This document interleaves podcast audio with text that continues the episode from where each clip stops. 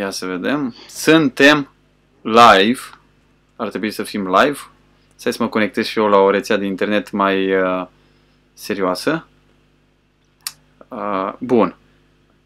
Uh, vă salutăm, dragi prieteni. Sper că ne vedeți. Suntem live. Uh, eu cu fratele Adi Gașpar, așa cum am uh, uh, promis deja. Vom discuta în seara asta despre uh, profito profito-covid, să zicem așa, sau profi-covid, uh, cum am încercat să poreclim puțin, fenomenul uh, pandemiei de profitori care se răspândesc în perioada asta. Uh, uh, vom discuta despre impostori religioși, practic. Uh, și pentru început, Adi, dacă vrei să Uh, ne spui câte ceva despre tine, nu înainte de a vă spune că puteți să dați share acum la live-ul acesta, este public, se poate împărtăși pe grupuri, la prieteni, cu cine vreți dumneavoastră. Uh, sensibilitatea oamenilor religioși în, uh, și oamenilor credincioși în vremea asta e foarte mare și mulți dintre ei uh, suferă datorită faptului că anumiți profitori uh, sug viața spirituală din ei și chiar banilor și așa mai departe, așa că eu cred că este un moment bun să Uh, răspândim un mesaj ca și acesta. Adi, spune-ne puțin despre tine, cine ești și ca să înțeleagă oamenii de ce am ales să discutăm împreună seara asta. Deja numele meu îl cunoașteți, Andrei vi l-a făcut cunoscut, vi l-a dezvăluit. Uh, slujesc uh, în Rastul Nou, județul Dolj, ca și păstor la Biserica Baptistă Calea spre Cer, din anul 2007, de când am plantat biserica și ne-am mutat împreună cu soția în uh, Oltenia, eu fiind uh, din Banat, soția mea fiind din Gorj, uite ne-am mutat undeva la mijloc, uh, ne-am întâlnit undeva la mijloc pe ogorul Domnului. Super! Uh, frate, sperăm că și în perioada asta Domnul o să binecuvânteze lucrarea acolo și adunarea și că vă folosiți și de tehnologie, cum facem majoritatea dintre noi. Deci subiectul din seara asta este uh, epidemia de impostori escroci, profitori, uh, care profită de oameni nenorociți, sărmani, de oameni slabi. Uh, focusul nostru, focalizarea noastră în seara asta nu o să fie pe cei care profită din punct de vedere economic, nu prin scumpirea alimentelor, prin scumpirea uh, uh, uh, cum zic, medicamentelor și așa mai departe. Uh, nici nu știu dacă suntem foarte pregătiți în subiectul ăsta.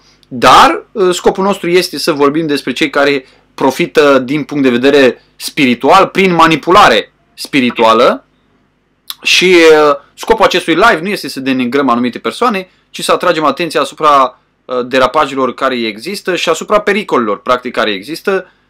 Noi facem lucrul ăsta din dragoste, cred eu, sinceră pentru frații noștri, surorile noastre care se răspândiți pretutindeni în țară și în lume Uh, și sperăm să vă fie de folos. Iar dacă considerați că este un subiect important și eu cred că vom reuși să demonstrăm lucrul acesta, uh, împărtășiți live-ul acesta cu cât mai multe persoane.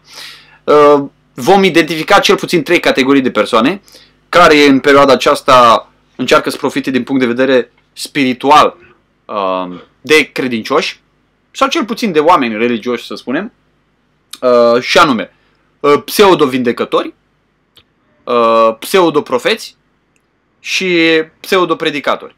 Aceste trei categorii de oameni uh, sunt foarte active în perioada aceasta și dumneavoastră știți că Facebook este plin de oameni care spun că vindecă de coronavirus, oameni care vin cu tot felul de profeții pe care spune că le-au făcut înainte de coronavirus, profeții pe care le fac acum cu privire la coronavirus, ceea ce se va întâmpla mondial și așa mai departe cât și pseudopredicatori care interpretează în tot felul pasaje escatologice, uh, promisiuni din Vechiul Testament cu privire la protecție de boală și așa mai departe.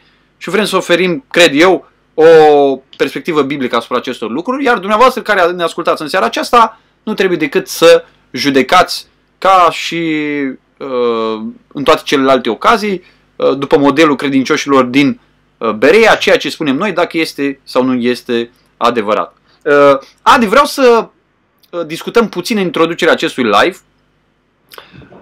De ce crezi și de ce cred eu, crezi tu, uh, oamenii sunt foarte susceptibili, sunt foarte deschiși în perioada asta, par foarte slabi în fața atacurilor acestor impostori și profitori. Ce anume din om este așa un fel ca o sugativă pentru atâtea erezii, atâtea minciuni, atâtea promisiuni uh, false, pentru vindecare, pentru uh, un viitor bun și așa mai departe. Ce crezi că îi face pe oameni atât de labili din, atât de schimbători, atât de deschiși din punct de vedere spiritual la impostorii ăștia. Hai să discutăm puțin despre subiectul ăsta. Ce crezi? Ok, aș împărți asta în două. În primul rând, cred că uh, unul dintre factori este de natură sentimentală, dar sunt cei doi S uh, despre care vreau să vorbesc. Uh, unul dintre factori este sentimental. Oamenii sunt mai sensibili în perioada aceasta. Ne uităm în jurul nostru, cad oameni pe capete, unii dintre ei decedează, alții cad la pat, bolnavi, da, într-adevăr, se și vindecă, însă s-a creat un, uh, o sensibilitate din aceasta la nivelul sentimentelor, lucru care este de înțeles, adică nu este nimeni vinovat pentru lucrul acesta. Suntem oameni și avem sentimente. Absolut normal, așa ne-a creat Dumnezeu în suveranitatea Lui. Al doilea uh, lucru care aș vrea să-l aduc în atenție este de natură spirituală. Foarte mulți oameni, pentru că pentru că, și sunt mai multe pe care o să vreau să le aduc în, în atenția noastră puțin mai târziu, dar din punct de vedere spiritual sunt mai slabi și poate în perioada aceasta mai slabi decât altă dată și cred că în felul acesta sunt mai deschiși la orice fel de speranță din punct de vedere spiritual care li se oferă pe piață, ca să zic așa. Și atunci, slăbiciunea, mă rog, slăbiciunea poate veni și uh, din, mai multe, uh, din mai multe surse, să zic așa. Oamenii sunt mai slabi spiritual, fie pentru că sunt la început de drum. N-au avut timp să crească spiritual, n-au avut timp să se hrănească uh, și-au început călătoria pe calea credinței nu de foarte multă vreme. Noi știm că pe calea credinței nu-i ca în bazmele cu făt frumos, care creștea într-un an cât creșteau alții în 10 sau într-o zi cât creșteau alții într-un an. Corect. În cele spirituale nu există magia asta a creșterii într-o zi sau în două zile, uh, oricât de spiritual și de căutători am fi noi după Dumnezeu. Apoi mai există și uh, o categorie de oameni, eu îi numesc mai comos sau da, mai, uh, nu, nu vreau să le spun neapărat leneși, dar care au lăsat-o mai moale. Lasă că ascultăm predica de miercuri, ascultăm predica de duminică, ne mai uităm pe Facebook, pe YouTube sau pe mai știu eu ce rețele unde mai postează unul altul sau mai vedem o predică. Mai avem vreo trei canale la televizor, dintre care, uh, eu știu, majoritatea sunt infectate, dar nu de COVID, ci de păcat și de corupția aceasta a păcatului și a învățăturilor false. În sfârșit ne mulțumim cu ceea ce avem și asta nu duce decât la slăbire spirituală sau la uh, lipsă de creștere spirituală. Și în felul acesta când vine cineva care predică și pare că știe ce spune, ori când vine cineva care are un nume mare sau un nume despre care uh, toți ceilalți uh, știu sau atunci când îi pronunța numele respectiv, toată lumea clar știe despre ce e vorba, uh, fie că știe să vorbească, pentru că una dintre caracteristici, o să vedem mai târziu, oamenii aceștia au cuvintele la ei și chiar vorbesc uh, așa dulce, cu miere în gura lor, așa, ca să te ademenească, pentru că ăsta e și scopul. Uh, oricare ar fi situația, oamenii uh, care sunt din punct de vedere spiritual slabi, care sunt din punct de vedere sentimental uh, mai, să zic așa, predispuși, mai sensibili, uh, pot fi susceptibili, să zic așa, sau pot cădea în plasa acestor învățători falși, a acestor, mi-am numit profitori Aha. de criză, da, oameni care se agață de această criză ca să-și mai uh, transmită o travă lor uh, prin biserici, prin rândul, rândul credincioșilor. Și aici vreau să fac o mică specificație și apoi o să te las pe tine. Nu vreau să vorbesc despre oamenii care uh, fac astfel de lucruri sau spun învățături, eu știu, greșite uh, din neștiință, dar și ei sunt vinovați pentru că nu învață, pentru că nu studiază, ignoranța nu este o, uh, eu știu, nu te disculpă, ca să zic așa, dar mm, este mai puțin vinovată, să spun așa, decât a face anumite lucruri sau a da învățături cu bună știință. Și eu cred că trebuie să ne concentrăm pe ăștia care fac asta din bună știință pentru că au un plan, au o agendă, urmează o schiță, o schemă. Oamenii ăștia nu sunt așa la uh, voia întâmplării. Da, aș specifica eu câteva, dacă aș numi așa, câteva slăbiciuni uh, ale oamenilor care îi fac deschiși uh, spre impostorii și profitorii din perioada asta și nu doar în perioada asta, dar în perioada asta în special. Și dacă tu vrei uh, cu trecerea timpului sau în timp ce eu număr sau după aceea să spui și tu uh, lucrul la care te-ai gândit, uh,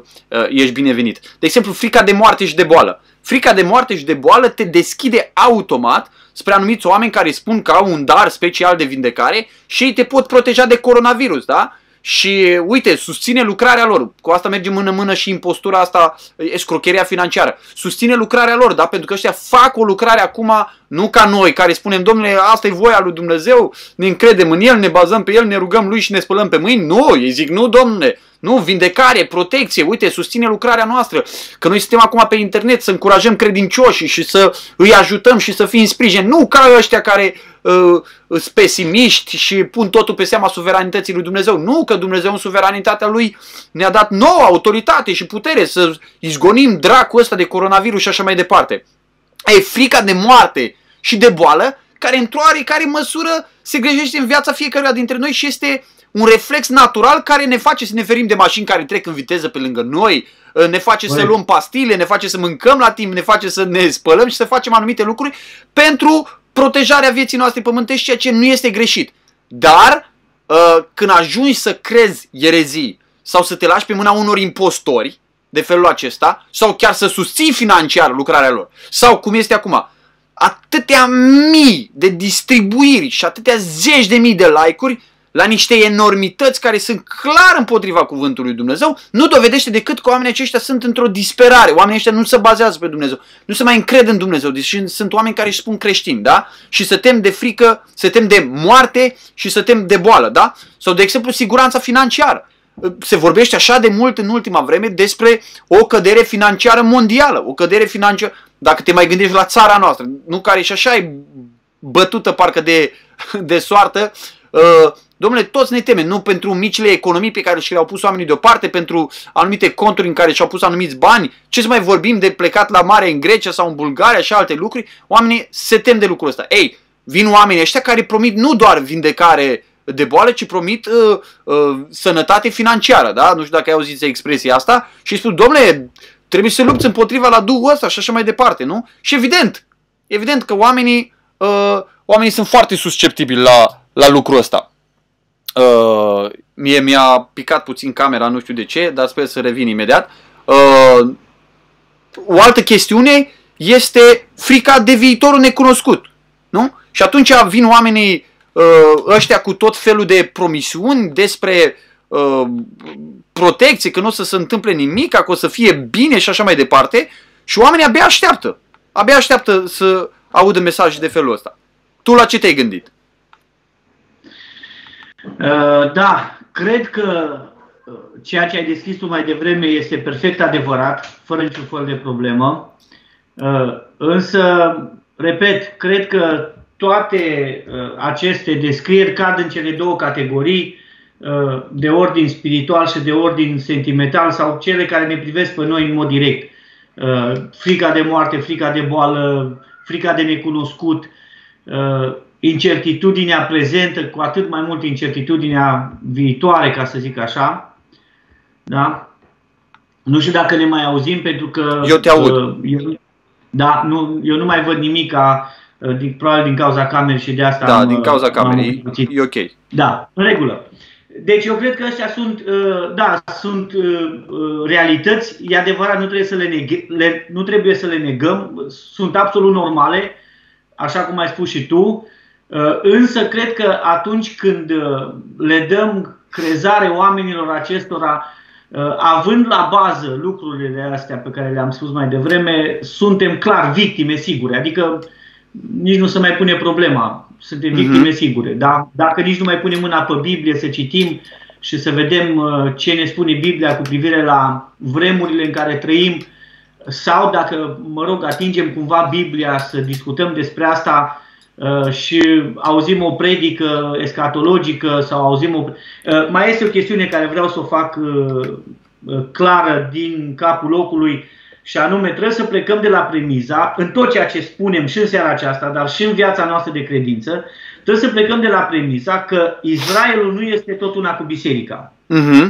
Israelul este poporul lui Dumnezeu din punct de vedere fizic, ales de Dumnezeu pe pământul acesta cu un scop anume și nu trebuie să descriem în momentul ăsta, poate altă dată discutăm despre asta, dar biserica este, deși este la fel poporul lui Dumnezeu, are cu totul alt scop, are cu totul altă conotație, are cu totul altă componență și așa mai departe. Ei, greșeala multora este atunci când citesc Biblia că iau promisiunile lui Dumnezeu din Scriptură pentru evrei, da? specific pentru poporul Israel, și le aplică în mod direct lor sau le aplică în mod direct bisericii. Da, și da. atunci nu mă miră faptul că se mustră duhuri de coronavirus, de COVID, de, eu nu știu, să fac promisiuni de prosperitate și se citează Biblia. Adică ce poți să spui? Că e nebiblic? Nu, mă scrie în Biblie, trebuie să credem în Biblia. Sau dacă vii și spui, frate, stai puțin, că nu zice chiar așa. Pe ce, tu pui la îndoială Biblia? Da, și mă rog, astea sunt lucrurile care pleacă de la greșeala asta, cred eu, pe care uh, mulți credincioși o fac, și anume că ei fac confuzie între biserică și poporul Israel. Și atunci, da, este și asta o, uh, o rampă pe care se lansează acești impostori, acești profitori, uh, în a, eu știu, a promite lucruri chiar cu Scriptura. Chiar Dar cu nu știu Biblia. dacă ai observat perioada asta, că este, uh, vorbim de pseudo-videcători, de pseudo-profeți, dar nu știu dacă ai observat uh, uh, ceea ce eu numesc pseudo-predicatori, cel puțin în perioada asta sau făcând lucrurile acestea, uh, oameni care nu mai fac niciun fel de distinție între Vechiul Testament, Noul Testament, Vechiul Legământ, Noul Legământ, Israel, uh, biserică și hrănesc foarte mult uh, dorința naturală a omului de a fi protejat, de a fi bine, de a fi vindecat, uh, de a avea cele necesare vieții pentru el și copilul lui, poate chiar de a se simți special, diferit față de necredincioși, nu? Se citează foarte mult acum Psalmul 91, o grămadă de promisiuni din Vechiul Testament și oamenii întreabă, păi ce, uh, Biblia nu mai este valabilă? Ce, suntem marcioniști? Noi credem într-un Dumnezeu în Vechiul legământ și altul în Nou legământ? Nu! Doar credem că Dumnezeu lucrează în moduri diferite în istorie și că Dumnezeu ne arată că lucrează în moduri diferite în istorie, asta ca o clarificare teologică. Nu, noi nu credem în doi Dumnezei, noi nu credem că Dumnezeu se schimbă, uh, caracterul lui se schimbă, dar sunt promisiuni condiționate ale lui Dumnezeu, sunt promisiuni făcute pentru o anumită perioade, sunt fă- promisiuni care țin de un anumit tip de legământ, cum este legământul poporului Israel și am văzut în perioada asta toți un fel de evanghelia prosperității mai soft. Oameni pe care îi întreb, ce, tu crezi că dacă uh, ești copilul lui Dumnezeu, toate lucrurile să merg bine? Și îi spun, nu, nu, nu, nu vrem să spune asta. Crezi că dacă ești copilul lui Dumnezeu trebuie să fii sănătos tu? A, noi nu credem asta. Crezi că dacă ești copilul lui Dumnezeu trebuie să fii bogat, putred? A, noi nu credem asta. Și totuși, dacă te uiți la versetele pe care ei le folosesc și uh, clipurile pe care le trimit și jumătățile de predici pe care le trimit și jumătățile de versete pe care le trimit și colajele pe care le trimit și pozele pe care le trimit, toate sunt pânzite de versete din Vechiul Testament care proclamă vindecare pe baza psalmului 91, pe baza psalmului 23 și așa mai departe. Deci este un fel de evanghelia prosperității mai soft. Și eu cred că lucrurile astea au prins acum pentru că ani de zile în bisericile noastre, nu în biserici carismatice, în bisericile noastre s-a predicat o evlavie bazată pe legalism. Dacă asculți de Dumnezeu, o să-ți meargă bine financiar. Dacă respecti uh, regulile pe care noi le punem aici la biserică, Dumnezeu o să te binecuvânteze. O să fie bine în familie. Copiii tăi o să nu știu ce. Și atunci, acum când a venit problema asta, pandemia asta globală, oamenii erau deja, cum să zic, pământul lor spiritual era deja arat și potrivit pentru sămânța asta. Pentru că ani de zile au fost prelucrați în felul acesta. Uh, nu știu dacă ești de acord cu mine în punctul ăsta. Da, da, sunt de acord și cred că uh, am alunecat de, de multă vreme, nu acum, am alunecat în panta aceasta un, unui creștinism uh, de tip business, de tip afacere.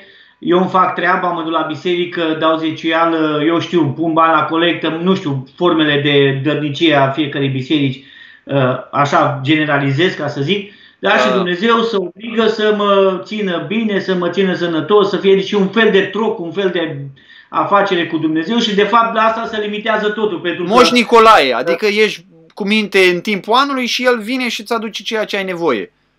pe de altă parte, dacă n-ai fost copil cu minte, s-ar putea să găsești o nuiaș, dacă te-ai lovit la mână sau Doamne ferește, ai o boală acum, mai ales să ne gândim la cei care săraci sunt infectați de virusul ăsta urât, vă dați seama, îți dai seama, că ideea e că da, ce-o fi, au făcut el ceva, au făcut ei ceva, că nu degeaba, adică nu există niciunde în toată treaba asta, nu există suveranitatea lui Dumnezeu, nu există controlul lui Dumnezeu, nu există, noi zicem Domnul, da, care în ebraică vine Adonai, nu, adică este Domn și vorbim despre Domnul, Domnul Iisus Hristos, da, din Noul Testament, care are aceeași aceleași prerogative, da? El este domn, este stăpân. A noi zicem domnul, dar numai că nu-l tratăm ca pe stăpân. Da? Uh-huh. Noi zicem, da, Dumnezeu este stăpân, da, Dumnezeu uh, depinde de mine, de ce fac eu, de ce, da, adică El mă binecuvântează dacă eu uh,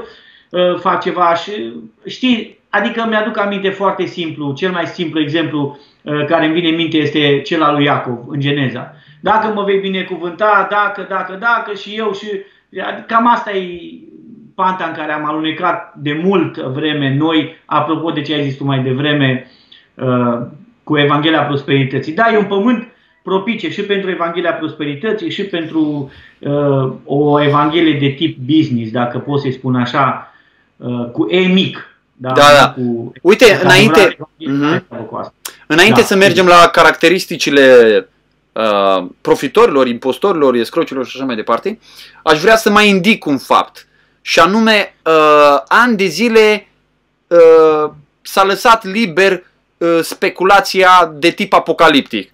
Adică, domnule, nimeni n-ai fi, văzut, sau, n-ai fi văzut pe nimeni mustrând pe altul, sau pe un prăstor sau predicator, atrăgând atenția pe cineva care face potrivel din astea uh, în literatura sau în domeniul apocalipsei.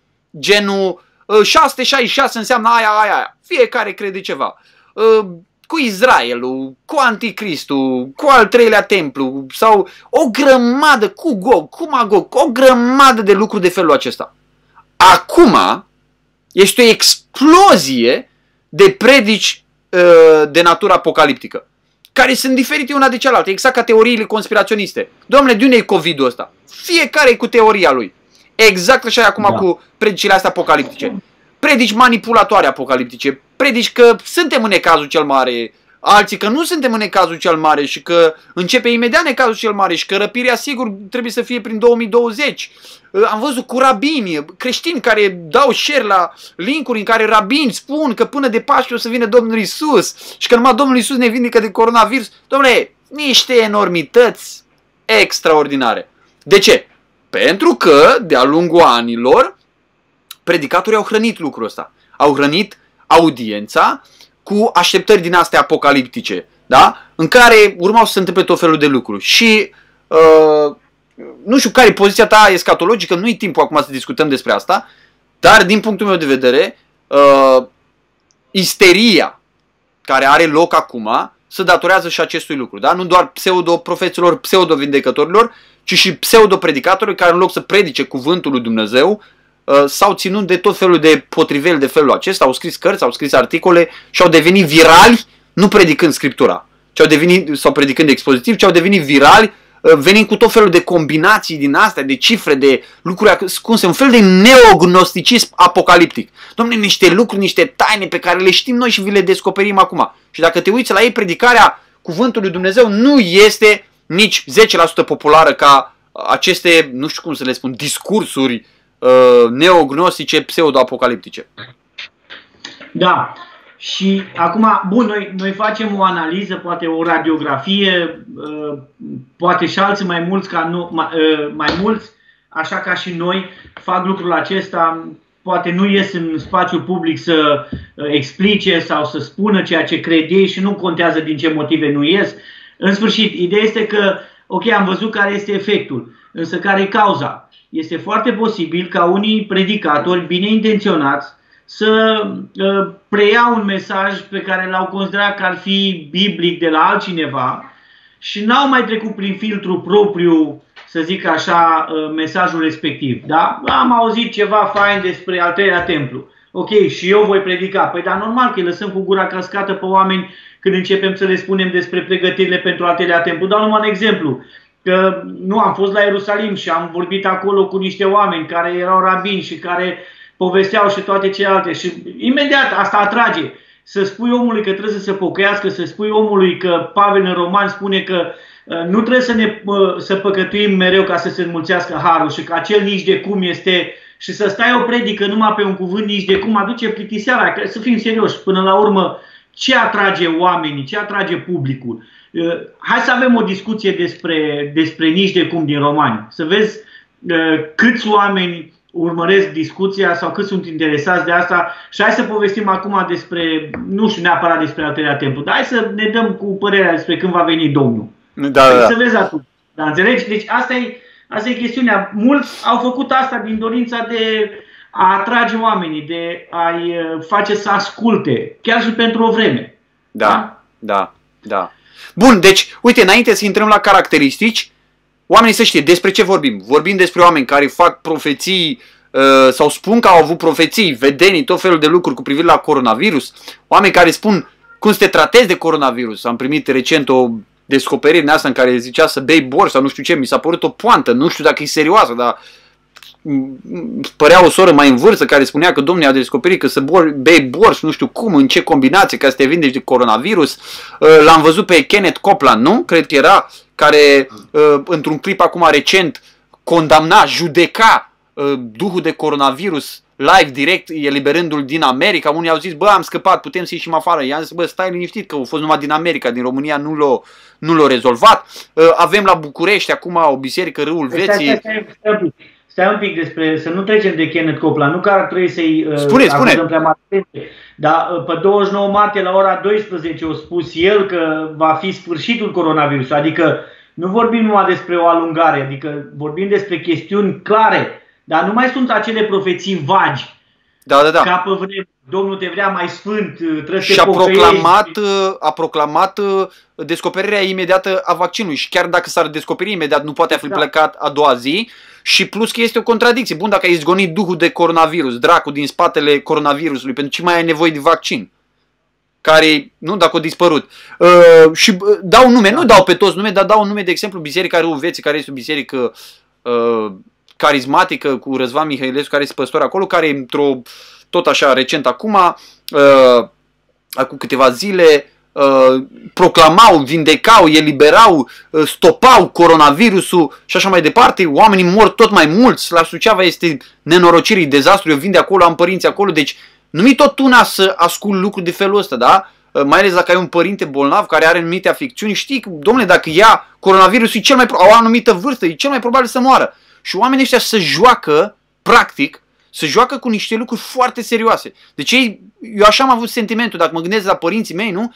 Băi, oamenii ăștia ar călări niște cadavre, să mai facă niște bani, să mai facă niște vizualizări pe internet, să fie mai influenți, să fie mai populari, să câștige ceva. Bun, da, cadavrele oamenilor noștri care ne sunt dragi, poate a părinților noștri, a bunicilor noștri, știi? Nu este o joacă.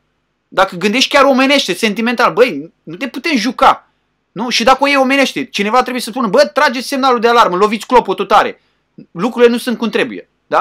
Ăsta e scopul, Ăsta e, asta e și dorința mea și cred că uh, a noastră, a mândurora și a mai multor ca noi și uh, pe care aceasta lansez un apel către toți cei care uh, văd pericolul acesta. Fraților, nu stați, vorbiți, pentru că nu este important doar să știu eu adevărul. Nu este important doar să văd eu că se apropie hoțul. Ca și străjer, dar nu ca străjerii ăia despre care, pseudo-străjerii, despre care știm că au făcut atea ravagii. Dar ca străjer a trebuit să sun trâmbița, că degeaba văd numai eu și mă ascund.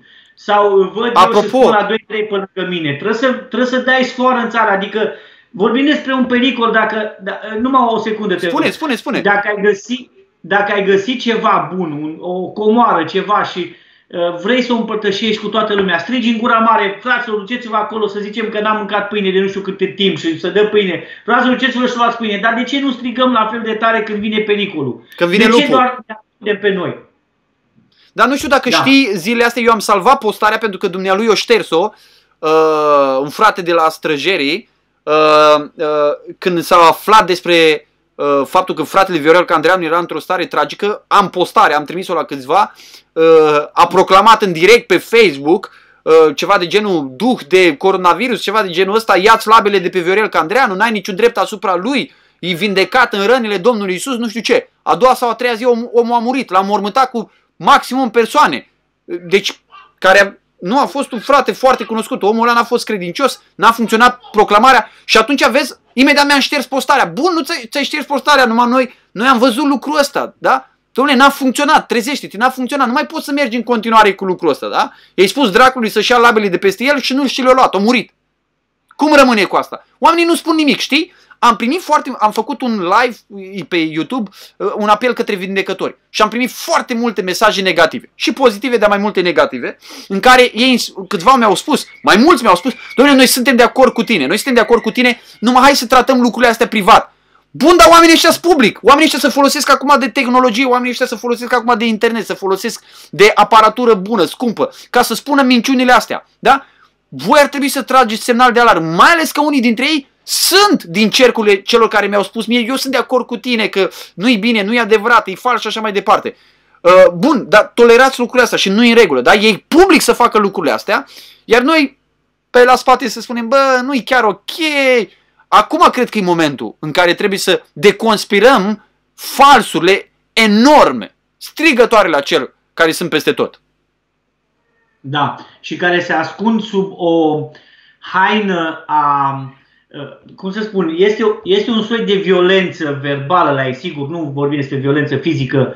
Uh, și apropo de asta, eu nu sunt pentru violența fizică. Cred că violența fizică nu rezolvă absolut nimic, mai, mai rău adâncește uh, orice problemă și așa mai departe. Numai că astfel de proroci, cred că în Vechiul Testament, dacă treau, aveau o singură dată șansa să greșească. O singură dată.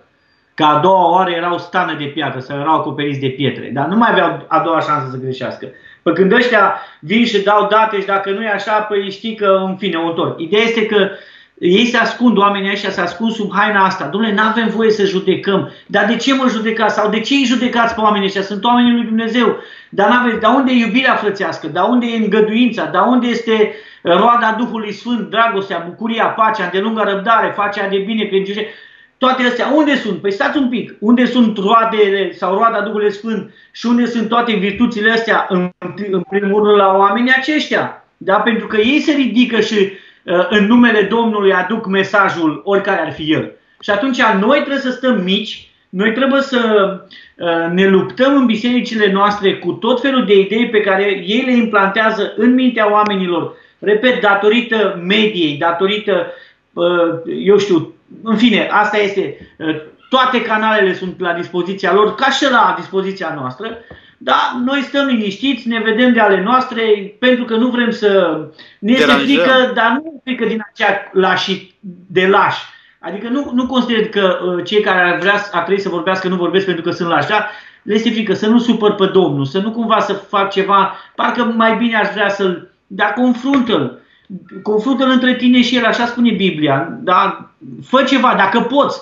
Iar uh, în ce privește chestiunea asta publică, eu cred în următorul principiu. Dacă ai făcut un lucru rău în privat da, și află cineva despre el, frățietatea, biserica, păstorul, slujitorul și așa mai departe, te mustră uh, și te mustră în public, cred că păstorul respectiv greșește. Pentru că l-ai făcut în privat, trebuie să, da, să, te, să abordeze lucrul ăsta în privat. Însă dacă ai făcut o chestiune publică, adică tu ai aruncat o travă peste grâu public, în mod public, și eu văd că o turmă de oi se apropie de acel lan de grâu otrăvit și strig tare la ciobanul respectiv, la păstorul respectiv, uh, nu-ți lăsa oile acolo. Cine mă poate învinui pe mine de rele intenții, de judecată, de lipsă de dragoste, când eu încerc, știind, văzând, auzind lucrurile acestea, să previn un dezastru. Păi să-mi fie cu iertare. Asta facem noi acum, dar încercăm să prevenim. Nu suntem noi perfecți, dar dacă ne uităm la caracteristicile oamenilor acestora, ce fac ei și la ce spune Biblia că sunt și fac ei, și dacă vedem că se potrivesc una cu cealaltă, ce spune Biblia cu ceea ce fac ei, înseamnă că ei sunt în categoria aceasta. Ce să facem cu ei? Nu, frate, nu-i spânzurăm, nu-i lovim, nu, repet, sunt împotriva violenței de orice natură. Dar nici nu trebuie să strigăm, nici nu trebuie să avertizăm oamenii, să avertizăm poporul, să avertizăm creștinii, pentru că suntem ce? suntem, iscăm scandaluri sau tot felul de neplăceri, dar să fie sănătoși ei și să se pocăiască că poate o astfel de atitudine a unui credincios, a unui lider spiritual, poate că aduce pocăință în viața unui astfel de om, care nu și-a dat seama până acum. Da. De ce să privim toate într-o cheie negativă? De ce să le privim, de ce să cântăm partitura numai în cheia fa, numai la subsol, numai jos? De ce să nu privim lucrurile și într-o uh, cheie pozitivă, da? Pe lângă faptul că suntem obligați ca și slujitori să avem grijă și să veghem asupra învățăturii care o dăm turmei noastre. Și de ce nu și învățăturii care turma o primește prin alte căi, pentru că nu poți controla acum, să fim serioși, în era asta a mediei și a social media, cum se numește ea, că tot aducem englezisme din astea în discuții, în era asta nu poți controla și nu poți să impui cuiva, nu te mai uita pe canalul cu tare, nu mai poți să-i spui. Da, poți să-l sfătuiești să-l sfătuiești, să-i spui, uite, Alfa și Omega prezintă foarte multă învățătură distorsionată și să-i dai și argumente. Carismatică, exact despre ce am vorbit. Da, da, da, știi cum carisma, de multe ori când spui doar carismatic, s-ar putea ca unii oameni să aibă o, uh, o viziune nu prea corectă despre ceea ce se întâmplă acolo, pentru că se gândesc, domnule, carismatic înseamnă frații aia care se roagă, care au mai mult patos în rugăciune, nu identifică uh, această doctrină carismatică neapărat cu ceva fals. Dar uh-huh. să spui, domnule, au o văzătură falsă. Adică, de ce? Și poți să argumentezi. Dar mai mult decât atâta nu poți, că nu poți să-i iei telecomanda omului și să schimbi canalul. Corect. Nici nu e normal, nici n-ar fi normal. Dar da. măcar să strici, că s-ar putea ca omul să zică, mă, dacă strigă X, strigă Y, strigă Z, strigă ăla, strigă ăla, strigă ăla, înseamnă că s-ar putea ca la mijloc să fie ceva, adică nu strigă ei degeaba acolo. Da, da, da. Sfârșit. E, e important să avem discernământ și eu cred că asta este ceea ce ne lipsește nouă uh, sau mă rog, nu ne lipsește cu desăvârșire, dar de multe ori nu exersăm discernământul noi da. ca și slujitori și oamenii din biserică. Ne este da. frică să discernem pentru că suntem acuzați de judecată. Da. Dacă asta ar fi judecata și uh, dacă de asta ne acuză oamenii că facem lucruri rele pentru că judecăm pe unul și pe altul, că spune lucruri nebiblice, ca să nu spun altfel, apoi să ne judece, că nu e niciun, nicio da. problemă cu asta. Adi, uh, uite, suntem destul de înaintați, uh, suntem la 37 de minute. Haideți să uh, ne apropiem de partea cu caracteristicile. Îți voi da mai mult timp ție aici să ne spui okay. care sunt caracteristicile profitorilor, impostorilor, uh, șarlatanilor, escrocilor uh, spirituali, așa cum sunt ele prezentate în Sfânta Scriptură, va trebui să le schițez că nu avem tot timpul din lume și uh, dar uh, suntem toți ochi și urechi uh, să ascultăm ce ai de spus și apoi după secțiunea asta o să luăm, o să luăm niște întrebări și răspunsuri pentru că s-au pus deja câteva și eu zic că uh-huh. sunt niște întrebări și răspunsuri foarte bune la care va trebui să dăm răspunsuri. Spune-ne cum îi descoperim. Am vorbit despre ei, cum îi descoperim. Am dat și câteva nume, Uh, a, apropo, Benny Hinn uh, profețea că Domnul a descoperit că o să fie vreo 5.000 de îmbolnăviri și erau deja nu trecute vreau. cu miile peste. Nu, nu vreau, nu vreau, doar 5.000. Da, da. Deci au început să vorbească foarte exact oamenii ăștia. Da. Da? Bun. Hai spune-ne. Bun. Caracteristici. Acum, sigur, în Biblie găsim mai multe locuri în care uh, astfel de oameni sunt caracterizați. Uh-huh. Vorbim, Pavel avertizează uh, și nu numai Pavel, însă Domnul Iisus Hristos avertizează în Matei capitolul 7 și așa mai departe. Însă eu am ales astăzi și voi face o sinteză a schiței, dacă uh, mi este permis expresia aceasta, pentru că e timpul înaintat și sunt foarte multe caracteristici. Uh, am luat ceea ce spune Apostolul Iuda. E interesant când Iuda scrie epistola sa, intenția lui este să scrie despre un subiect, și anume mântuirea de obște, și spune m-am văzut silit, m-am văzut nevoit, într-un fel forțat, să vă scriu despre a lupta sau să luptați pentru credința care a fost dată Sfinților dată pentru totdeauna. Ce l-a forțat? Ce l-a silit pe Iuda? Ce a făcut ca să își deturneze atenția de la ceea ce vrea să scrie inițial la treaba asta? Versetul 4. Căci s-au strecurat printre voi și Iuda îi numește unii oameni despre care scrie mai departe că sunt scriși de mult pentru sânda aceasta și apoi începe să-i caracterizeze. Foarte interesant este că marea parte din epistolă, Iuda, o folosește pentru a îi descrie pe acești oameni.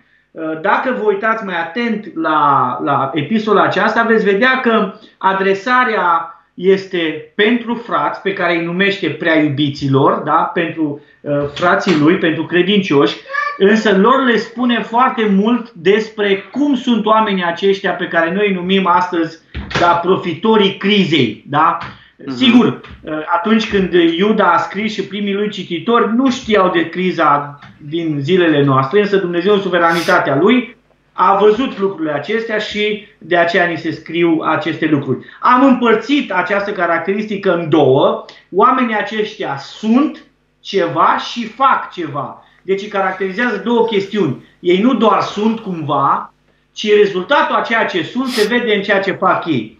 Dar spune Biblia că sunt neevlavioși și fiindcă sunt evlavios, schimbă în desfrânare Harului Dumnezeu și te găduiesc pe singurul nostru stăpân și domn, pe Domnul Isus Hristos. Interesant lucrul ăsta. Da, sunt neevlavioși. Da, apoi spune că sunt râți de visările lor. Uh, traducerea, uh, Biblia, traducerea literală din 2017 îi numește visători, da, oameni visători. Își pângăresc la fel trupul și aici aș vrea să fac o mică paranteză. Când spune își pângăresc la fel trupul, da? Uh, în versetul 8 spune treaba asta, spune numai după ce descrie ce s-a întâmplat, în versetul 7 descrie ce s-a întâmplat cu cetățile Sodoma și Gomora și așa mai departe și cum erau oamenii de acolo. Și acest la fel uh, ne face să ne gândim în context, pentru că e important că atunci când citim să punem ceea ce citim în contextul da, scrierii respective, să ne gândim mm-hmm. la cei din Sodoma și Gomora care își pângăreau trupurile și știm cum trăiau ei da. sunt descriși foarte bine în Scriptură, înainte de a-i descrie Iuda, îi descrie Pavel, îi descrie uh, uh, Geneza și așa mai departe. Apoi, oamenii aceștia nu ne socotesc stăpânirile, bagiocoresc drăgătoriile, oamenii aceștia n-au autoritate.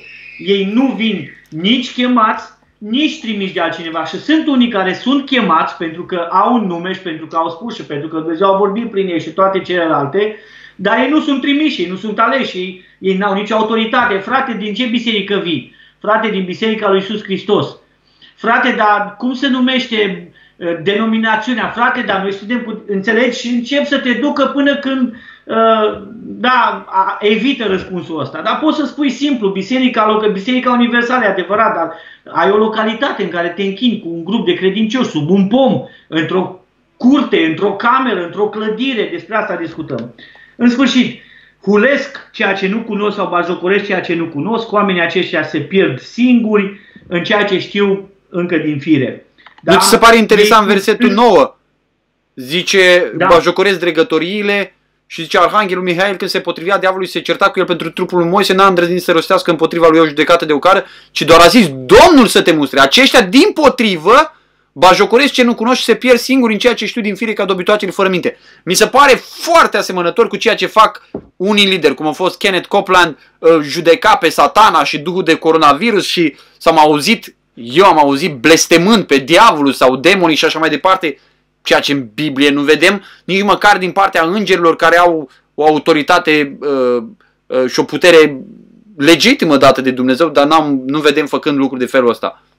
Da, continuă. Bine, Ideea este că oamenii ăștia, oamenii de tipul ăsta, sunt oameni care își arogă puteri mai mari decât îngerii, chiar decât Domnul Isus Hristos și îi spun pe baza că, faptului că Domnul Isus Hristos spune minuni mai mari ca mine veți face, da, da, da. clar, îi scot din context ceea ce spun ei, până într-acolo încât ajunge, uh, spre exemplu, unul Cris și nu mai știu cum îl cheamă, uh, din, din Africa, Africa Cris din Africa, da. Așa, Uh, ăsta, la un moment dat, într-un videoclip, ajunge să uh, cad doi pe acolo, leșină doi, eu știu cum, uh, așa cum fac ei acolo și la final îi zice ălora de lângă ei să-i ridice, ăștia nu pot să-i ridice și apoi îi întreabă, dar știți de ce nu îi puteți ridica, de ce nu îl puteți face bine pe omul ăsta? Pentru că, zice, suflarea lui Dumnezeu de viață. Și și-a luat microfonul în față, așa în fața gurii, a suflat și ăla s-a ridicat dintr-un, adică își arogă drepturi și puteri mai mari, asta e blasfemie la adresa lui Dumnezeu. Da, putere creatoare cumva, ca Dumnezeu. Este egală, exact, să spui, să spui că suflarea ta e egală cu al Dumnezeu. Dar în sfârșit. Da, da. Um, Versetul 11, nu ți se pare interesant? Zice, a urmat pe calea lui Cain, s-a aruncat în rătăcirea lui da. Balaam din dorința de câștig. Ceea ce spune și în 2 Petru capitolul 2 despre învățătorii falși. Da? Despre și acolo e interesant, e folosit uh, când zice apoi despre prezbiteri să nu fie iubitori de câștig mărșav, să nu fie scroci, ăsta exact. e termenul în original. Și foarte exact. interesant, din dorință de câștig, au pierdut într-o răscoală ca lui Core. Deci asta este de fapt ceea ce îi motivează pe ei, da? Să câștige bani. Acum, exemplul pe care ți-l dau eu acum cu câștigatul de bani, îl aleg foarte mare atenție, nu face parte, n-aș spune neapărat că face parte din uh, excrocii despre care noi vorbim, falși vindecători, falși profeți și așa mai departe, dar este un exemplu uh, care arată și felul în care oamenii foarte bine intenționați pot să cadă în asta. Și aș spune de la bun început, nici eu, nici tu, cred, nu suntem împotriva uh, donațiilor sau a faptului că oamenii să susțină anumiți slujitori sau să, numit anu- să susțină anumite biserici financiar. Sub nicio formă nu suntem împotriva la lucrul ăsta. Eu personal am putut să fac anumite lucrări și în Republica Moldova, și în Ucraina, sau în anumite locuri chiar din Oltenia, unde oamenii nu și-au permis să susțină foarte bine, datorită faptului că anumiți frați m-au susținut în lucrarea asta, eu am fost gata să dau de socoteală cum s-au cheltuit banii și așa mai departe. Dar Corect. De exemplu, în plină pandemie, să ceri 3000 de lire pentru o, o rețea mai bună de internet, în plină pandemie globală, când oamenii mor și așa mai departe, mie mi se pare un act, n-aș spune scrocherie, un act de irresponsabilitate, în timp ce păstorul ăsta se lăuda cu săptămâni de zile în urmă că nici el, nici nimeni nu este plătit, nu este susținut și așa mai departe, sau să susții dita mai clădire închiriată, în timp ce te poți muta oriunde în altă parte, care este un muzeu în, în Anglia, în centrul Angliei și care trebuie să plătești poate mii de lire acolo. În plină pandemie, mie mi se pare un act de irresponsabilitate să ceri oamenilor bani ca să doneze mii de lire pentru ce? Ca să ai super rețea la internet și pentru ce? Ca să stai în nu știu ce clădire fandosită, uh, Uh, ca să rup gura târgului, domnule, uite, noi suntem în muzeu, frate, nu suntem într-un muzeu care este biserica, nu știu cui, al lui Spurgeon sau nu știu cui a fost, uite că am dat prea multe detalii. Din nou, vreau să spun foarte clar, eu nu zic că fratele este un escroc, ci spun doar că este un act de irresponsabilitate în situația în care noi ne aflăm, ca să uh, și te asociezi cu oamenii care pur și simplu parcă bagă mâna în buzunarele altora ca să ia banii. Din nou, nu spun despre fratele ăsta că este un escrop sub absolut nicio formă, nu-l identific cu falși învățători, cu falși proroci și așa mai departe, ci este chiar un frate care a tras uh, alarma cu privire la lucrurile astea și Domnul să-l binecuvânteze pentru asta. Dar spun că, uite, și noi putem să cădem în anumite, anumite practici care ne pun, sau cel puțin ne fac să fim asemănători cu escrocii împotriva cărora noi vorbim acum, pe baza cuvântului lui Dumnezeu. Da, da, uneori bine intenționat fiind. Da, la o rețea foarte... internet care să nu se întrerupă când faci un live, uh, e de dorit. Acum, în fine, discuția poate să meargă la nesfârșit pro și contra, ca să zic uh-huh. așa, uh, dar acum noi discutăm despre cei care, din punct de vedere spiritual, profită cu gândul ăsta, fac ceea da, ce intenționat. fac, plănuiesc, intenționat, plănuiesc, știu că jefuiesc, uh, știu că rup biserici, știu toate lucrurile astea le fac clar, având în minte lucrul acesta. Repet, nu vorbim despre cei care sunt ignoranți, deși, repet, ignoranța nu înseamnă uh, disculpare, adică nu ești mai puțin, nu ești uh, lipsit sau exonerat de vină dacă uh, pur și simplu ești ignorant. Trebuie să te pui la punct și trebuie să vezi, adică e clar, studiază Biblia și atunci nu o să mai fii un ignorant. Da, ei, oamenii ăștia, îs mânați de dorința de câștig și m-aș opri foarte scurt la Balam care Uh, pe care Balag l-a luat să prorocească sau, mă rog, să blesteme pe poporul Israel și l-a plătit pentru asta. Adică i-a zis, fă asta și îți dau așa. Acum n-a ieșit o, o, un blestem și a ieșit o profeție despre venirea Domnului Iisus Hristos. Citim cu toții asta în numeri, uh, dar asta din cauza suveranității lui Dumnezeu. Dar mergem uh-huh. mai departe în descriere uh-huh. da? și spune că oamenii aceștia sunt, repet, să nu uităm, descrierea este pe două paliere, ca un avion cu două ani. Sunt și fac ei sunt cineva și fac ceva ca rezultat a ceea ce sunt ei. Ei sunt niște stânci ascunse. Și ce fac ei? Se ospătează fără rușine, se îndoapă de-a binele. Oameni care profită din punct de vedere material de bunătatea, de naivitatea, de credincioșia fraților, se strecoară prin biserici, se strecoară prin anumite grupuri și nu fac altceva decât, așa zice Iuda aici, așa e tradus în Cornilescu, se îndoapă de-a binelea. Da, uh-huh. clar sunt profitori. Sunt niște nori fără apă cea mai mare, uh, așa am numit eu, cea mai mare decepție într-o zi de soare după ce nu plouă, uh, eu știu, 20, 30, 50 de zile, am avut în Oltenia și peste 60 de zile fără ploaie, este să vezi un nor în care spui speranța să-ți aducă apă și când colo el să, să se disipe înainte să ajungă deasupra ta și măcar umbră să nu aducă. Cam ăștia cu vindecările, da? cam așa îs. Așa îți, da, promit marea și sarea și dacă nu s-a întâmplat ceva, frate, n-ai avut credință suficientă. Știi, da, zice aici, că mânați încolo un coace de vânturi, știi ce interesant? Discutam uh, recent pe un grup cu uh, tot cu un uh, frate din ăsta care proclama vindecări prin București și așa mai departe și acum așa schimbat puțin teologia, dar uh, trebuie să-i căutăm predicile de mai de uh, mult când proclama vindecare și că uh, vindecare totală la cruce și că duhuri de boală și trebuie mustrate și trebuie, așa zice, domnule, suveranitatea lui Dumnezeu, zice acum pac, s-a refugiat în suveranitatea lui Dumnezeu. Bun, dar unde era suveranitatea lui Dumnezeu acum câteva luni când promiteai oamenilor numai vindecări, numai eliberări și așa mai departe? Atunci unde era suveranitatea lui Dumnezeu? De ce nu spuneai și atunci că e suveranitatea lui Dumnezeu ca unii să rămână bolnavi, ca unii să moară de coronavirus, da? Sau să moară de alte boli? Atunci nu era suveranitatea lui Dumnezeu. Atunci îi dădea tare cu vindecare totală de plină. Știi?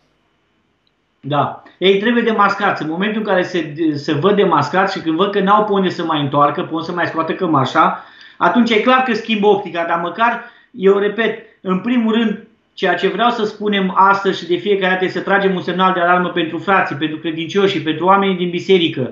Dar nu știu dacă ăștia falși ăștia, profitorii ăștia să vor pocăi. Eu îmi doresc să se pocăiască și să, să stea în biserică și în pocăință, în ascultare de Domnul și de Scriptură și de autorități, dar Uh, în sfârșit, e vorba de cei mulți care se iau după ei doar pentru că, repet, au un nume mare, uh, sunt văzuți pe toate rețelele și au făcut ceva în trecut. Bine, Aha. mergem repede că mai sunt, mai sunt câteva caracteristici și vreau să le trec, să nu le... Mai ai două, le... trei minute, hai! Așa. Cele mai uh, importante. Înfuriate, valuri înfuriate ale mării care spumegă rușinile lor. Da, ce scot din, din tot, din, din ei, tot ceea ce scot, spuma aceea care rămâne deasupra nu e decât rușinea lor. Sunt stele, stăruci, stele rătăcitoare, era să zic strălucitoare. Stele rătăcitoare. Numai să ne gândim la o chestiune foarte simplă. O stea sau înainte când erau GPS-urile și așa, oamenii se călăuzeau după stele. Păi dacă stea, steaua ți arăta nordul, steaua polar ți arăta nordul, dacă eu știu toate celelalte, păi dacă așa e rătăcită și îți mai arată nordul, unde să te mai uiți? Adică oamenii ăștia n-au niciun fel de... N-au direcție. De, n-au direcție, nu știu unde merg, n-au nici așa. Și dacă te duci după uh, ei, te rătăcești, evident.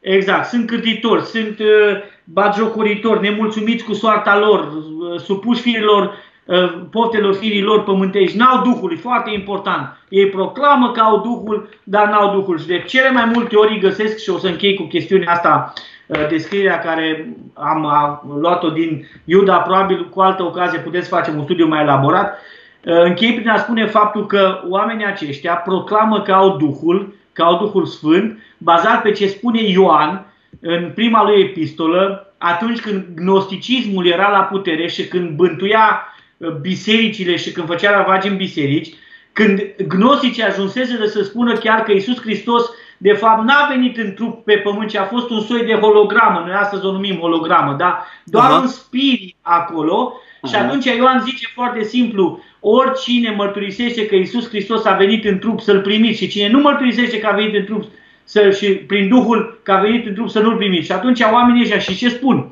Spune, așa vorbește Domnul care a venit în trup prin Duhul Sfânt. Adică oamenii ăștia cred că dacă asociază un verset cu ceea ce spun ei, fac acea profeție, fac acea strigare, fac acea orice ar fi să fie adevărată. Fals! Dar oamenii ăștia n-au Duhul. Punct. Dacă l-ar avea, n-ar fi așa. Da? Nu ar fi așa, oricum ar fi, dar nu ar fi așa. Da? E foarte mm-hmm. important aspectul acesta. Așa zice Iuda, n-au Duhul. Da? Mm-hmm. Nu este o blasfemie, nu este o hulă împotriva Duhului Sfânt să spui despre un proroc fals că nu are Duhul Sfânt. Pentru că Duhul Sfânt nu poate călăuzi în a spune falsuri, în a aduce în rătăcire uh, turma lui Hristos uh, și așa mai departe. Da? Nu vorbim aici de uh, posibilitatea de a vorbi, de oratorie, de asta, nu vreau un predicator de la țară care nu are decât două clase ca trenul, care știe să citească în Biblie și o învăța să citească pe Biblie, dar care e plin de Duhul Sfânt, decât un din ăsta cu nu știu câte seminarii și facultăți și doctorate terminate pe nu știu unde, care este un învățător fals. Deci, Corect, da. da. Nu că am fi împotriva amândoi la studiu sau la facultăți nu. și așa mai departe. Da, da. Uite, aș, aș încheia eu subiectul ăsta uh, și apoi uh, luăm două sau trei întrebări. Apropo, dacă aveți întrebări, acum este momentul să le scrieți aici și încercăm să răspundem la ele. Uh, mi se pare interesant, spune despre ei uh, că slăvesc pe oameni pentru câștig, versetul 16 din Iuda, da? Foarte interesant da, da. și am observat lucrul ăsta. Oamenii ăștia pentru că umblă după câștig, sunt motivați de câștig, apreciază pe cei care dau câștig. Și ce este mai preponderent în așa zisea mișcare carismatică decât lucrul ăsta, nu? Dumnezeu te binecuvântează dacă dai, dar dacă dai la lucrarea noastră și ne dai nouă, nu? Care suntem oamenii lui Dumnezeu, în loc să lași pe Dumnezeu și să îngrijească El de nevoile tale așa cum uh, consideră El. Și încă o chestie, uh, zice aici, ei sunt aceia care dau naștere la dezbinări, oameni supuși poftelor firii care n-au Duhul. Și iarăși, câtă dezbinare s-a făcut în adunări exact da. pe lucrul ăsta, pe, pe promisiunile astea de vindecare, de descoperire, ă, de plinătatea Duhului Sfânt. Noi credem în plinătatea Duhului Sfânt. Noi credem că Duhul Sfânt lucrează. Noi credem că este în biserică. Noi credem că Dumnezeu vindecă și face minuni. Dar oamenii ăștia au venit cu niște promisiuni false și au rupt adunări, au distrus adunări Exact pe promisiunile astea. Duhul Sfânt face, Duhul Sfânt face dezbinare. Ia Duhul Sfânt un dar, chiar unele dintre cele mai nesemnificative daruri și face praf și pulbere anumite adunări care au fost credincioase, au avut mărturie în anumite sate și așa mai departe. Nici vorbă de așa ceva. Nici vorbă de așa ceva și mulți dintre ei, exact cum spune aici, s-au strecurat printre voi. Da? Deci n-au venit pe față, s-au strecurat. Da? N-au venit pe față să ne spune exact care e treaba. Au venit cu tot felul de lucruri, cu tot felul de uh, chestii ascunse și au încercat să câștige pe ascuns uh, anumiți uh, frați și să ia de partea lor și să-și promoveze ei lucrările lor. Hai să mergem rapid la câteva întrebări. 30, uh, 30 de secunde dacă mai îmi dai voie da, sigur, de chestiunea sigur. asta cu a, a, apropo de chestiunea asta cu strecuratul, pentru că sunt oameni care se strecoară, ei vin aducând 95% din ceea ce spun ei fiind biblic, dar cu fiecare întâlnire pe care o au, mai adaugă puțin, odată 5%, odată 10% și crește doza de otravă. Însă ceea ce este foarte păgubos din punctul meu de vedere în biserici este atunci când îi admitem pe oamenii aceștia și când îi lăsăm, și am auzit astfel de oameni responsabili în, în biserică de partea spirituală, bătrânii ai bisericii, atunci când eu i-am confruntat, fiind mult mai tânăr decât acum și uh, încercând să demasc niște uh, credincioși, așa zis credincioși, ei se numeau, cred că neoapostolici, brahamiști, în fine, nu știu da, da. exact sorgintea lor, în sfârșit, și le-am spus fraților, cum să-i pui să predice în biserică? Și dacă ai pus să predice și uh, era partea de studiu biblic, dacă ai văzut că la studiu biblic spun lucruri uh, nebiblice, de ce mi-ai dat loc să predice? Și ce mi-a spus fratele respectiv? Frate, ei au spus și poporul ia ce este bun, doar ce este bun de la ei. Știi Aha. care a fost rezultatul? În biserica respectivă, în cel, undeva cel mult 5 ani de zile după ce s-a întâmplat evenimentul acesta, când noi am fost cumva scoși afară pe ușa din dos și iertați-mi expresia neacademică în șuturi de către frații noștri că, cărora le-am atras atenția despre acești falși învățători, despre acești eretici, la 5 ani distanță maximum primesc anumite telefoane de la oameni care erau uh, în preajmă și care ne cunoșteam, cu care mă cunoșteam și care cunoșteau situația și cel puțin trei familii din biserica aia au trecut la brahamiști. Asta pentru că au luat ce li s-a părut bine din toată predica aia, adică nimic. O trava a contaminat toată hrana. Corect. Și clar, nu poți să lași oamenii Uh, lasă frate să vorbească ei că oamenii noștri iau doar cei buni, doar cei iau 90% din ceea ce uh, e așa și aia 10% nu iau. Nu, trei picături de apă, de o travă într-un, într-un pahar cu apă contaminează toată apa, să fie foarte clar. Adică tot ceea ce spun ei va fi contaminat de trăirea lor, de natura lor, de învățători falși. Îmi cer scuze, dar am vrut să spun chestiunea asta, fiindcă e foarte importantă să, da. să înțelegem și e gravă. Practic Uite, e gravă. citim uh, niște întrebări live. Sebi Danileț zice, ziceai de psalmii 23 și 91 ca exemple de texte care nu se potrivesc în tocmai perioade cu care ne confruntăm. Pentru că acestea se adresau strict unui anumit popor ori uh, unei anumite persoane. Care ar fi modalitatea eficientă de a filtra cât mai bine textele astfel încât să înțelegem când ni se adresează nouă? Sau în ce contexte putem folosi ca încurajări textele care nu ni se adresează? Eu aș spune eu, de partea mea, uh, da, trebuie văzut în fiecare caz, dacă este un text dispensațional, dacă se aplică pentru o perioadă din istorie sau alta, dacă se aplică uh, unui legământ sau altuia, dacă se aplică unui popor sau altuia și așa mai departe.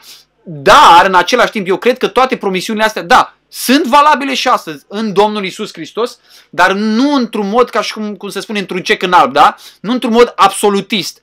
Uh, ca și cum eu îl pot acum obliga pe Dumnezeu, proclam promisiunea aia și Dumnezeu execută lucrul ăla. De ce? Pentru că așa scrie în Biblie și eu mi l-am arogat, mi l-am asumat prin credință. Nu.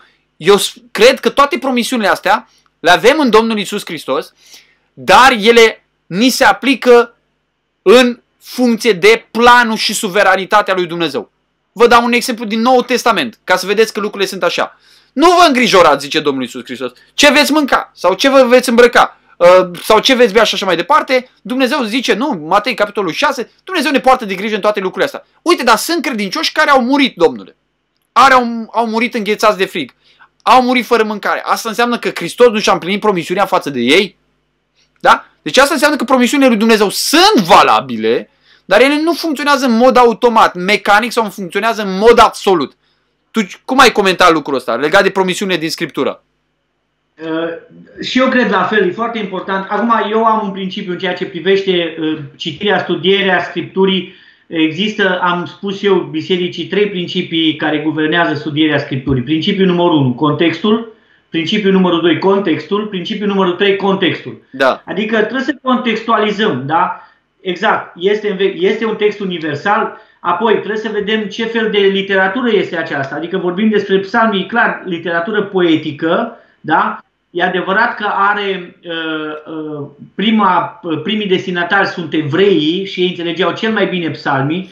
La fel de adevărat este că, uh, da, ei sunt valabili și astăzi, dar este posibil ca să nu mai trebuiască să, să, să nu mai trebuiască noi să vedem Uh, psalmii ca fiind ai noștri, pentru că dacă am citit ce spune în nou legământ, promisiunile lui Iisus Hristos date bisericii, uite, vă citesc una din Coloseni 2 cu 10, voi aveți totul de plin în El, care este capul oricărei domnii și stăpâniri. În El ați fost tăiați împrejur și așa mai departe. Da? Păi atunci știu că dacă am totul de plin în El, da, El este păstorul meu, el, toate acestea mă încurajează, dar așa cum ai zis tu, nu pot să mi le lipesc mie, ca și cum mi s-ar fi adresat în mod direct mie, credinciosul noului legământ. Da? Uh, spunea unul dintre profesorii la seminar, Biblia are o singură interpretare, dar mai multe aplicații. Dar pot să învăț din psalmi, pot să uh, iau lecții de viață din psalmi, din Cartea Proverbilor, din toată Biblia practic, însă trebuie să avem mare grijă, că altfel o să ajungem să confundăm Paștele cu cina Domnului, pâinile pentru punerea înainte cu pâinea de la masa Domnului, spălatul picioarelor uh, înainte de cină din Ioan 13 cu spălatul picioarelor la cina Domnului sau după cina Domnului și exemplu ar putea continua. Da, da uite altă întrebare, un prieten de-a meu, uh, am copilărit împreună, unul din cei mai buni prieteni mei pe care am avut, Valentin întreabă, crezi că Dumnezeu poate să vindece? Dacă da, cum cer vindecarea? Nu contrazic că că se fac exagerări cu privire la prorocii, vedenii, vindecări, etc.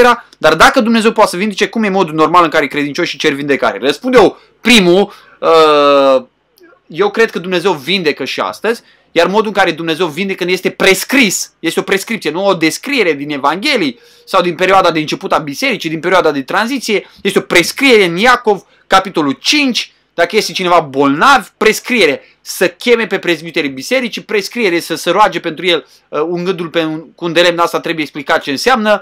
Uh, dacă a făcut păcate, îi se vor ierta, mărturisiți-vă unii altora uh, păcatele uh, ca să fiți vindecați. Deci prescrierea este să te rogi tu, să chemi pe prezbiterii bisericii, să-ți mărturisești păcatele uh, și Domnul te va vindeca. Asta este prescriere. Da, Dumnezeu vindecă și astăzi, nimeni să nu înțeleagă că uh, noi nu credem în, uh, în puterea de vindecare a lui Dumnezeu. Ce vreau însă să menționez este că este o distinție ca de la cer la pământ. Să spui că cineva are autoritate de vindecare și vindecă de peste tot coronavirusul sau vindecă tot felul de boli și este altceva să ceri lui Dumnezeu în smerenie, așteptând ca Dumnezeu să-și exercice, exercite puterea suverană de a vindeca atunci când El consideră că este necesar să vindece. Spune Adi. Da, eu Spun simplu, eu cred în vindecări divine, dar nu cred în vindecători divini. Da? Să fie foarte clar. Adică Dumnezeu în suveranitatea Lui poate să vindece orice fel de boală, fără niciun fel de discuție, sau poate să facă, nu știu, cineva să, să moară de la o înțepătură de albină sau de viespie sau de țânțar sau așa mai departe. Adică asta nu este uh, la, în lati, lăsată la latitudinea noastră. Da? Noi facem ce ține de noi, ce trebuie. Biblia ne învață să ne rugăm. Întotdeauna în rugăciunea noastră trebuie să avem uh, clar voia lui Dumnezeu înaintea ochilor și suveranitatea lui Dumnezeu. Să ne rugăm lui Dumnezeu că El este suveranul, asta e ce facem noi, ne rugăm și El decide dacă da sau nu. Noi neștiind dacă Dumnezeu decide da sau nu și cu atât mai mult nu ne permitem luxul, între ghilimele, să-i poruncim lui Dumnezeu să aducă vindecarea sau, eu știu, uh, să trimită bolile sau duhurile de boală pe știu unde. Da, uite, Ovidiu întreabă Patrick, prietenul nostru comun, care e diferența dintre minunile lui Dumnezeu și providența lui Dumnezeu? Spune tu că tu ai fost la seminar. și, și, tu, și tu ai fost la seminar, adică suntem amândoi în, același, în aceeași barcă, da? Da, da. Da, minunile lui Dumnezeu sunt, din punctul meu de vedere, se întâmplă pe alocuri atunci când Dumnezeu consideră că este nevoie în anumite cazuri. Providența lui Dumnezeu este o chestiune generală asupra tuturor lucrurilor, asupra tuturor situațiilor, asupra tuturor oamenilor. Dar deci, providența este ceva ce cuprinde tot și ar putea exact. să fie exact. numită uh, purtarea de grijă a lui Dumnezeu pentru întreaga creație, fie că este vorba de oameni, de animale, de creație în general. Da? Este extins la absolut orice, orice moleculă din univers, în timp ce minunile, cum spui, sunt intervenții nu spontane, suverane, care depășesc da. legile naturii, uh, prin care Dumnezeu își îndeplinește voia lui suverană. Exact, și care se aplică, pe care Dumnezeu le aplică în anumite situații, anumitor oameni din anumite locuri. Da? Nu sunt uh, minunile nu sunt naționale, adică tuturor românilor să ni se întâmple același lucru, aceeași mare minune sau înțelegi ce vreau să zic. Da, da, da. Chestiuni clare, specifice, punctuale. Dumnezeu nu face niciodată risipă, nici de pâine, dar nici de minuni. Da, da. Uite, întreabă uh, Ruben Deia Petric. Poți să fii un proroc mincinos fals neintenționat? Dacă da, care sunt diferențele dintre un proroc fals intenționat și unul fals, dar neintenționat? Deci există în Biblie această distinție, uite, sunt proroc fals, dar mă, am fost neintenționat, spuneam prostii neintenționat. Ce zici? Păi nu am văzut asta în Biblie. E clar că cine primea mesajul la Dumnezeu, îl primea, era clar, era 100%, nu exista îndoială. Aha. Iar cine prorocea, uh, folosind uh, termenul pe care îl știm noi, din burtă, l-auzeam noi la școală deseori când uh, la matematică, de unde ai scos? Din burtă. Dar cine prorocea de la el, era clar că își dorea lucrul ăsta. Adică era, ori auzi vocea lui Dumnezeu, ori n-auzi vocea lui Dumnezeu. Aha. Nu se poate să spui, mi s-a părut că am auzit vocea lui Dumnezeu, păi oile mele ascultă glasul meu. Dacă stăm să ne gândim, nu există confuzie în a auzi vocea lui Dumnezeu. Nu cred că e nu cred că există noțiunea de proroc fals neintenționat, din Aha. punctul meu de vedere. Aha. Da, da, da. Uite, eu aș face o, o mențiune aici. Nu știu dacă există sau nu există proroc fals neintenționați. Eu am un prieten care, ă, când s-a convertit, s-a convertit într-o biserică care credea în toate darurile miraculoase, prorocii și așa mai departe și l-au convins că el este proroc. Și uh, el a mers în felul ăsta ani de zile, dar uite, uh, mărturia noastră comună este că Dumnezeu l-a luminat. Deci eu cred și dacă cineva ar fi într-o biserică în care oamenii ar convinge că el e vindecător sau proroc și așa mai departe și el nu este și lucrurile pe care el le gândește, psihologic vorbind și așa mai departe, le pune pe seama descoperirilor Dumnezeu, eu cred că Dumnezeu, dacă ar fi cazul ăsta, Dumnezeu îi va descoperi exact cum i-a descoperit prietenului meu. Deci eu asta cred. Dar nu fac o teologie din asta. Deci nu fac o teologie din asta, zic doar un caz pe mărturia unui om. Deci nu da, numai că eu cred că în cazul ăsta prietenul tău credea că este proroc, nu era, sau nu clama că el este proroc în sensul că știa. El credea, i-au spus alții și l-au crezut ce au spus alții. N-avea exact. confirmarea clară sau așa mai departe. Exact. Însă sunt cei care vin și spun Dumnezeu m-a chemat, eu sunt uh, și așa mai departe. E clar, nu, așa văd eu lucrurile. Da, da. posibil să greșesc, uh, dar Frate, frate Adi, avem o oră și 9 minute. Închem aici live-ul din seara asta, poate cu ajutorul Domnului și altă dată uh, o să mai uh, comunicăm pe alte subiecte. Îți mulțumesc că ai acceptat să discutăm despre subiectul da. ăsta, un subiect spinos. Uh, am fost mai, uh, cum să zic, amândoi am fost mai, poate uh, pentru unii prea clari, prea direcți, prea brutal, nu știu, adevărul este uneori brutal. Scopul nostru nu este să spunem lucrurile într-un mod brutal, scopul nostru nu este să spunem lucrurile într-un mod jignitor pentru alții. Eu sper că n-am făcut lucrul ăsta. Evident, pentru unii care sunt mai sensibili și nu sunt obișnuiți niciodată să audă numite nume de oameni care fac uh, lucruri de felul ăsta. Eu cred uh, personal că am spus 1% din numele pe care da. le știu. Uh, scopul nostru este să atragem atenția, să dăm niște principii, să dăm un filtru pe care oamenii să-l folosească de acum înainte. Sper să fie de folos pentru voi toți care sunteți online cu noi acum. Au fost cam 100 în general cei care ne-au ascultat. Uh, vă mulțumim că ne-ați ascultat. Dați share la uh, live-ul ăsta uh, pentru a răspândi adevărul lui Dumnezeu pe grupurile voastre, pe WhatsApp, pe Messenger, unde vreți dumneavoastră, răspândiți-l absolut unde vreți și unde credeți că este folositor, dați-l și privat. Uh, uh, va fi încărcat pe YouTube la scurt timp. Adi, îți mulțumesc din nou pentru că ți-ai luat timp ca să discutăm lucrurile acestea. Da. Domnul să te binecuvânteze da. pe tine, lucrarea pe care o faci acolo în, uh, în Oltenia. Pentru cei care uh, aveți întrebări cu privire la ce face el acolo, uh, Adi Gașpar îl găsiți pe internet, turnați întrebări Uh, el o să vă răspundă numai când are timp, care și el responsabilități și pastorale și familiale și așa mai departe. Vă dorim uh, amândoi tuturor o seară bună, binecuvântată, protejați-vă de COVID, spălați-vă pe mâini, purtați mânuși, dar protejați-vă mai mult decât uh, oricând de profito COVID din ăștia. Da? Cu ăștia, cu ăștia nu trebuie să purtăm mânuși. Cu ăștia trebuie să fim direcți, fără Exact, mânuși. Exact, exact. Bun. Vă spunem la revedere, Dumnezeu să vă binecuvânteze. Noapte bună! Numai Noapte bună!